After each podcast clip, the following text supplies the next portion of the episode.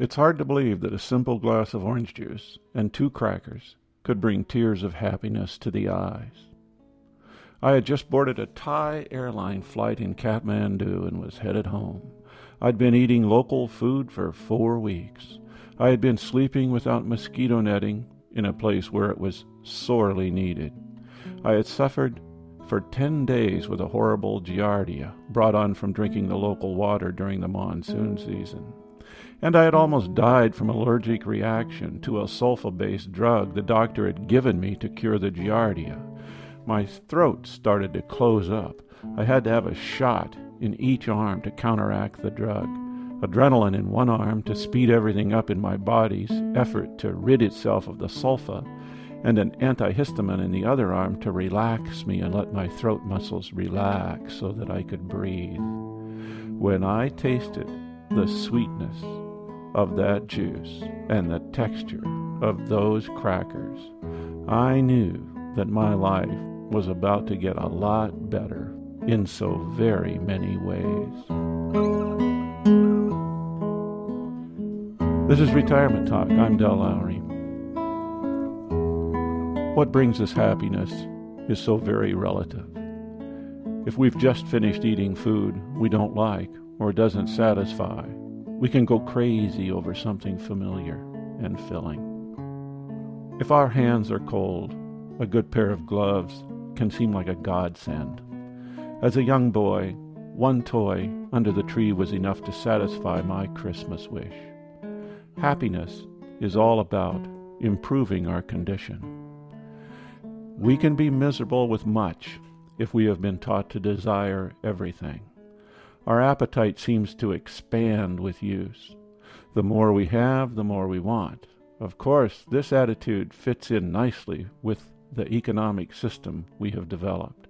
The more we consume, the more the manufacturers produce, and thus more jobs, which means more money, which means more spending, etc. It is supposed to be a never ending spiral upward and outward. It's all based on endless consumption.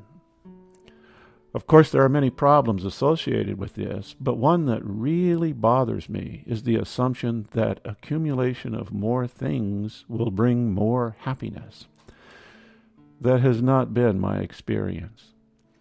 It's interesting to note that many of our historical and religious leaders have rejected this idea in favor of living with the minimum of material possessions. Jesus, Buddha, and Gandhi come quickly to mind.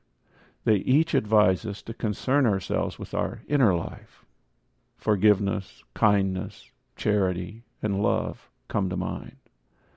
Accumulating material wealth was noticeably absent. A recent article stated that a certain amount of material wealth certainly is necessary to ensure a relatively happy life. It even broke it down to dollars and cents. It claimed that after an annual income of $70,000, money did not significantly contribute to individual happiness. They claimed that with that much money in today's one world, one could provide food, clothing, and shelter, and a reasonable amount of material goods. After that number, the happiness quotient did not accelerate with added wealth. This message seems to become better understood in retirement. Many of us pare down. We sell our larger house and move into a smaller house or condo. We get rid of clutter or things that we no longer use. Our children have trouble finding birthday or Christmas presents for us. We no longer have endless appetites. We have all the sweaters, magazines, books, music, and slippers that we can use. We're still happy with our old chair, our old TV, and our old car. A new red Maserati sits in my condo parking garage, and it looks sharp. But I would not trade my 13 year old small SUV for it. We learn to live with less. We have learned to tame our desires. We no longer want whatever the world offers but are satisfied with a simple conversation or smile from a neighbor. Our anxiety level drops, and we come to find happiness in less. At least that is what I experience. My retired friends tend to be the same. It is a relief. Perhaps that is why our anxiety level drops right along with our blood pressure. Perhaps that is why we are living longer today, along with the help of medical and pharmacological creations. As an example, I write this podcast while sitting at Artigiano Coffee Shop in Vancouver. Perhaps 30 fellow citizens sit at tables in conversation, reading or writing. Some jazz plays in the background. The smell of coffee and pastries fill the air.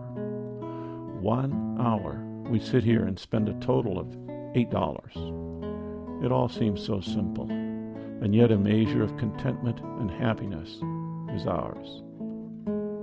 If your desires are not endless, it doesn't take a lot. This is Retirement Talk. If you have questions, comments, or stories to share, contact Dell at retirementtalk.org.